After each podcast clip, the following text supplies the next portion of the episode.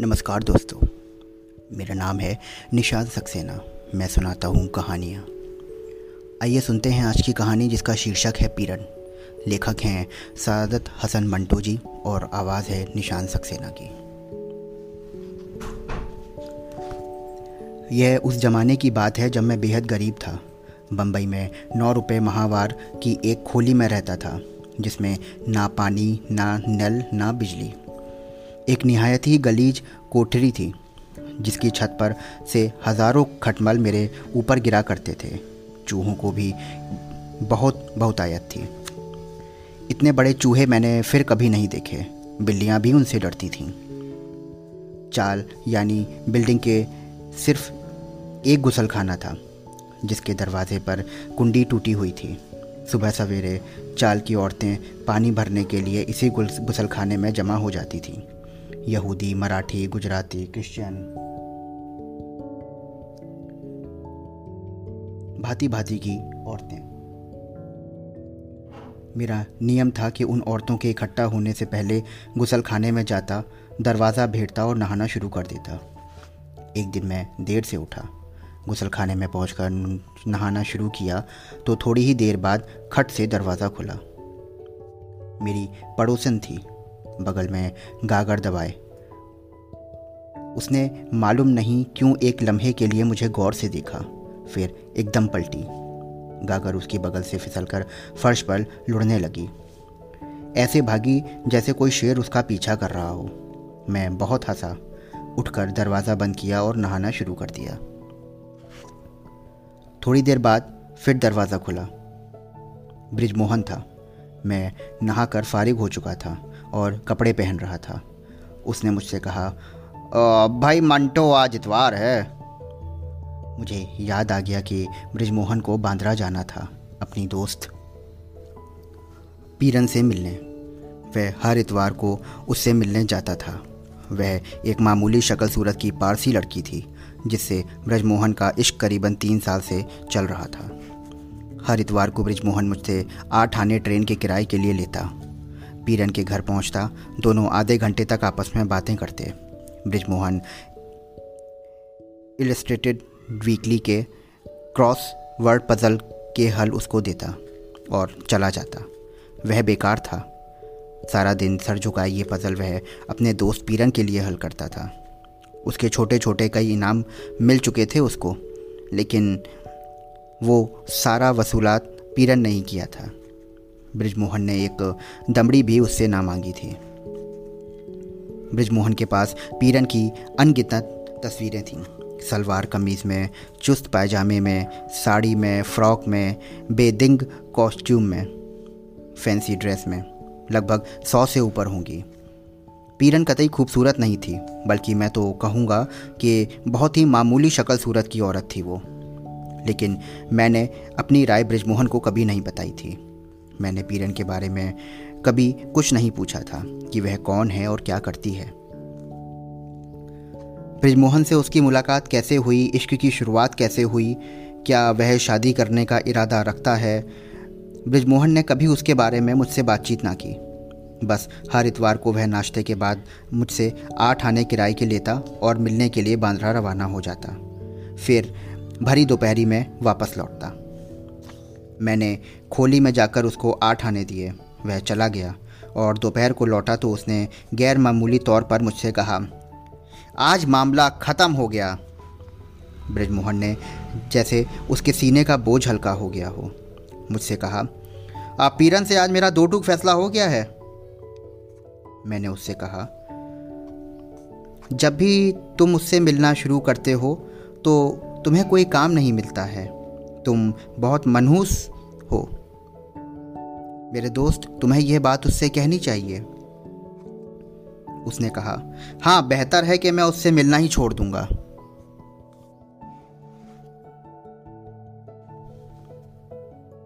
सुबह, तुम मुझे चार आने देना। मैं सेठ नानू भाई से मिलूँगा।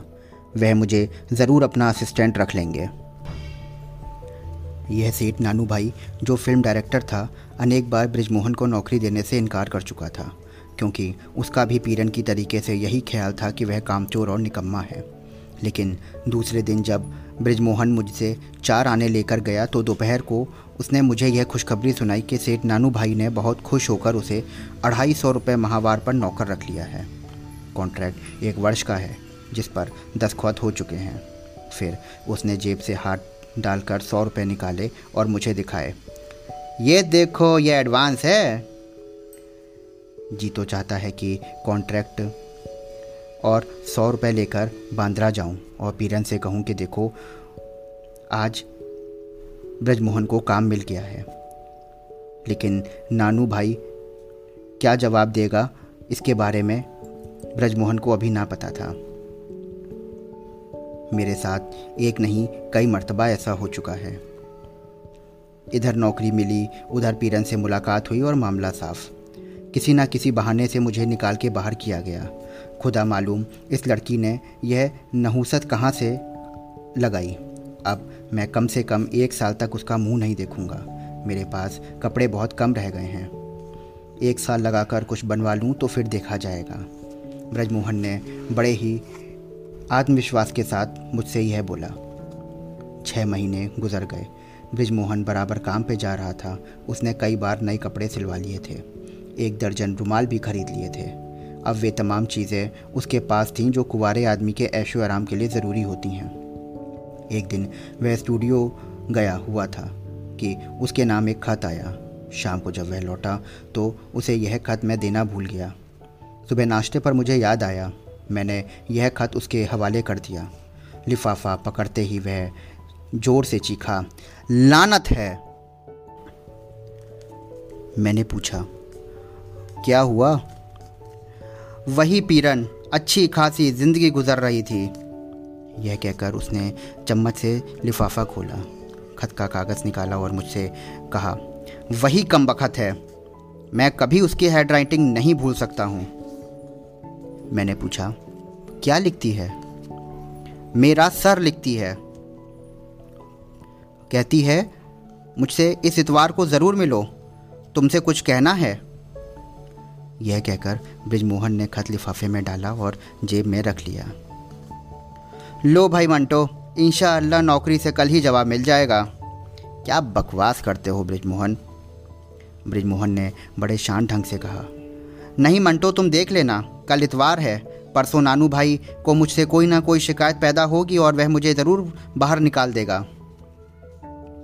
मैंने उससे कहा, अगर तुम्हें विश्वास है तो मत जाओ उससे मिलने।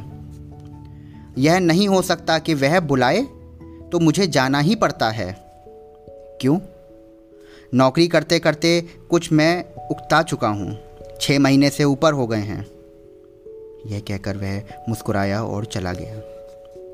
दूसरे दिन वह नाश्ता करके बांद्रा चला गया। पीरन से मुलाकात करके लौटा तो उसने उस मुलाकात के बारे में कोई बात ना की। मैंने उससे पूछा, और भाई, मिलाए अपने मनु सितारे से? हाँ भाई, उसे कह दिया कि नौकरी से बहुत जल्दी ही जवाब मिल जाएगा। यह कहकर वह खाट से उठा। चलो, आओ, खाना खा लें। हम दोनों ने हाजी के होटल में खाना खाया।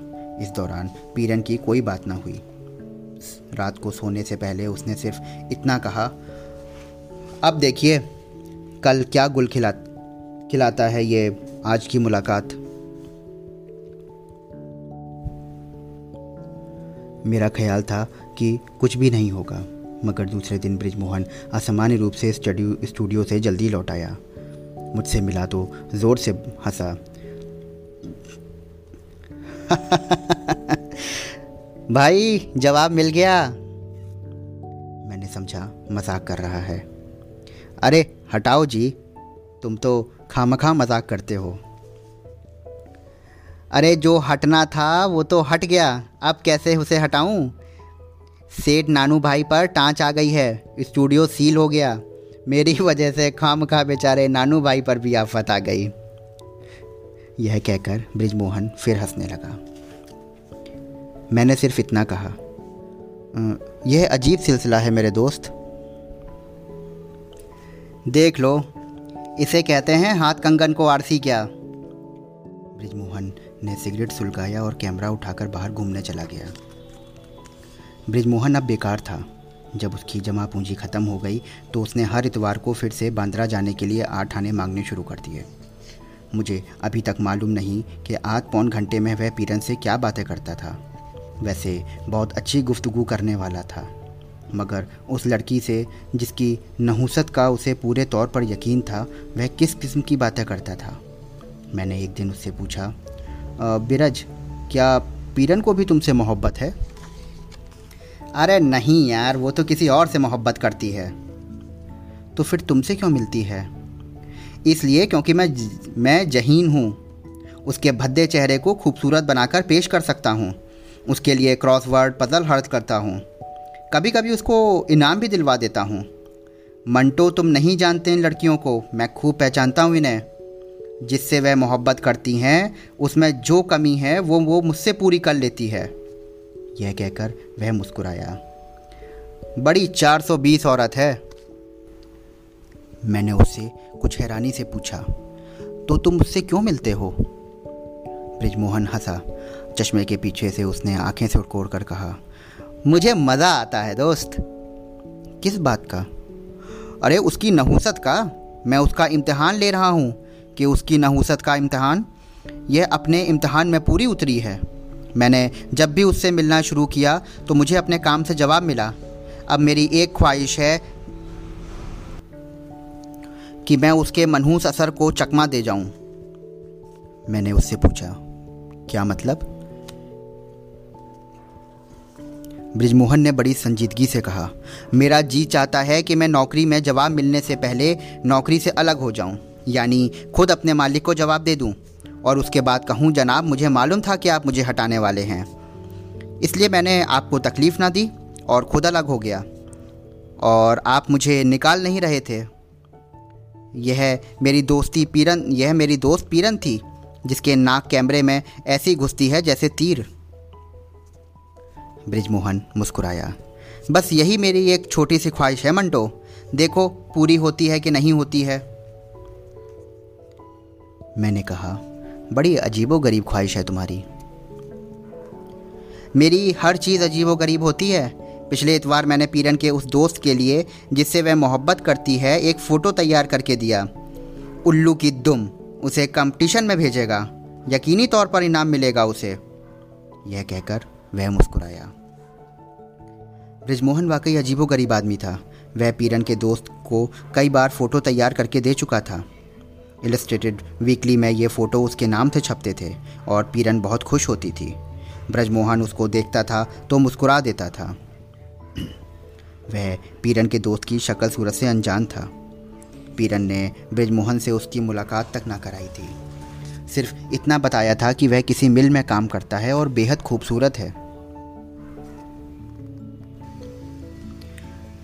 एक इतवार को ब्रिजमोहन बांद्रा से वापस आया।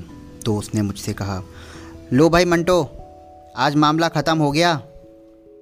मैंने उससे पूछा, पीरन वाला? हाँ भाई, कपड़े ख़त्म हो रहे थे तो मैंने सोचा कि यह सिलसिला ख़त्म करो। अब इन कुछ ही दिनों में कोई ना कोई अच्छी नौकरी मिल जाएगी। मेरा ख्याल है कि सेठ नियाज अली से मिलूं। उसने एक फ़िल्म बनाने का ऐलान किया है, कल ही जाऊँगा।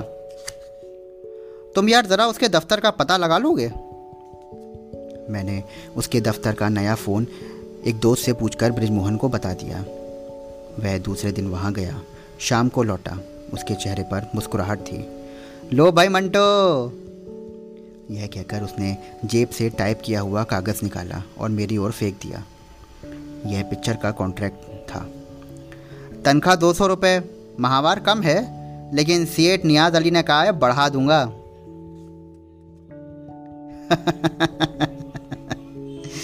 तो पीरन से कब मिलोगे?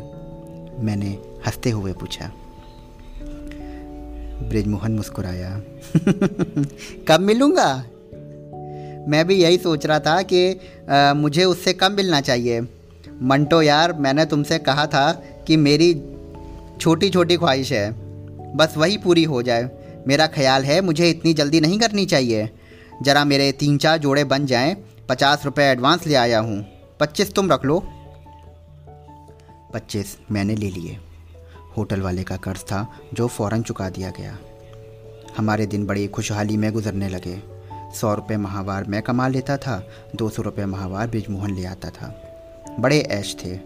पाँच महीने गुजर गए थे कि अचानक एक लड़की पीरन का खत लेकर ब्रिजमोहन को मिली।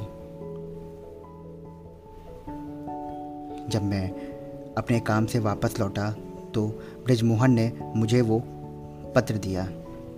लो भैया, मंटो इसराइल साहब तशरीफ़ ले आए। सही बात है कि मैंने उस वक्त खत देकर खौफ सा महसूस किया, मगर ब्रिजमोहन ने मुस्कुराते हुए लिफाफा खोला। खत का कागज़ निकाल कर पढ़ा। बिल्कुल थोड़ी सी लिखावट थी, मैंने ब्रिजमोहन से कहा। क्या फरमाती है? फरमाती है कि इतवार को मुझसे मिलो, एक बहुत ज़रूरी काम है। ब्रिजमोहन ने खत लिफाफे में वापस डालकर अपनी जेब में रख लिया। मैंने उससे पूछा, जाओगे? जाना ही पड़ेगा। फिर उसने यह फिल्मी गीत गाना शुरू कर दिया। मत भूल मिसाफिर, तुझको जाना ही पड़ेगा। मैंने उससे कहा बिरज, मत जाओ उससे मिलने। बड़े अच्छे दिन गुजर रहे हैं हमारे। तुम जानते हो, खुदा मालूम किस तरह तुम्हें आठ आने दिया करता था? ब्रिजमोहन मुस्कुराया। मुझे सब मालूम है दोस्त, लेकिन अफसोस है कि अब वे दिन फिर आने वाले हैं। जब तुम खुदा मालूम किस तरह आठ आने दिया करोगे। इतवार को ब्रिजमोहन फिर पीरन से मिलने बांद्रा गया। वापस आया तो उसने मुझसे इतना कहा मैंने उससे कहा यह कि यह बारहवीं बार है और मुझे तुम्हारी नहूसियत की वजह से नौकरी से अलग होना पड़ेगा। तुम पर रहमत हो, जरतुश की। मैंने पूछा तो उसने सुनकर कुछ कहा नहीं? अरे, सौ फ़ीसदी उसने कहा, यह कहकर ब्रिजमोहन हंसा। अब मैं कल सुबह दफ्तर जाते ही इस्तीफ़ा पेश कर दूँगा। मैंने वहीं पीरन के सामने ही लिख दिया था उस इस्तीफ़े को। ब्रिजमोहन ने मुझे इस्तीफ़े का कागज़ दिखाया। दूसरे दिन गैर मामूली तौर पर उसने जल्दी जल्दी नाश्ता किया और दफ्तर की ओर चल पड़ा। शाम को लौटा तो उसका चेहरा उतरा हुआ था। उसने मुझसे कोई बात ना की। आखिर मुझे उससे पूछना पड़ा, क्यों ब्रिज? क्या हुआ? उसने बड़ी नाउमीदी से सर हिलाया। कुछ नहीं यार, सारा किस्सा ही ख़त्म हो गया। क्या मतलब? मैंने सियाट नियाज अली को अपना इस्तीफ़ा पेश किया तो उसने मुस्कुराकर मुझे एक ऑफिशियल ख़त दिया, जिसमें यह लिखा हुआ था कि मेरी तनख्वाह पिछले महीने से 200 के बजाय तीन सौ रुपये माहवार कर दी गई है। पीरन ने ब्रिजमोहन की दिलचस्पी ख़त्म हो गई थी। उसने मुझसे एक दिन कहा, पीरन की नहूसियत ख़त्म होने के बाद ही वह भी ख़त्म हो गई यार, और मेरा एक नहायती दिलचस्प शगल भी ख़त्म हो गया। अब कौन मेरे बेकार रहने का कारण बनेगा दोस्त? तो दोस्तों, ये थी आज की कहानी। आशा करता हूँ कि आपको ये कहानी बेहद पसंद आई होगी। फिर मिलता हूँ आपसे अगली कहानी में। तब तक के लिए चैनल को सब्सक्राइब करिए शेयर करिए फॉलो करिए और फाइव स्टार रेटिंग देना बिल्कुल ना भूलिए। शुक्रिया।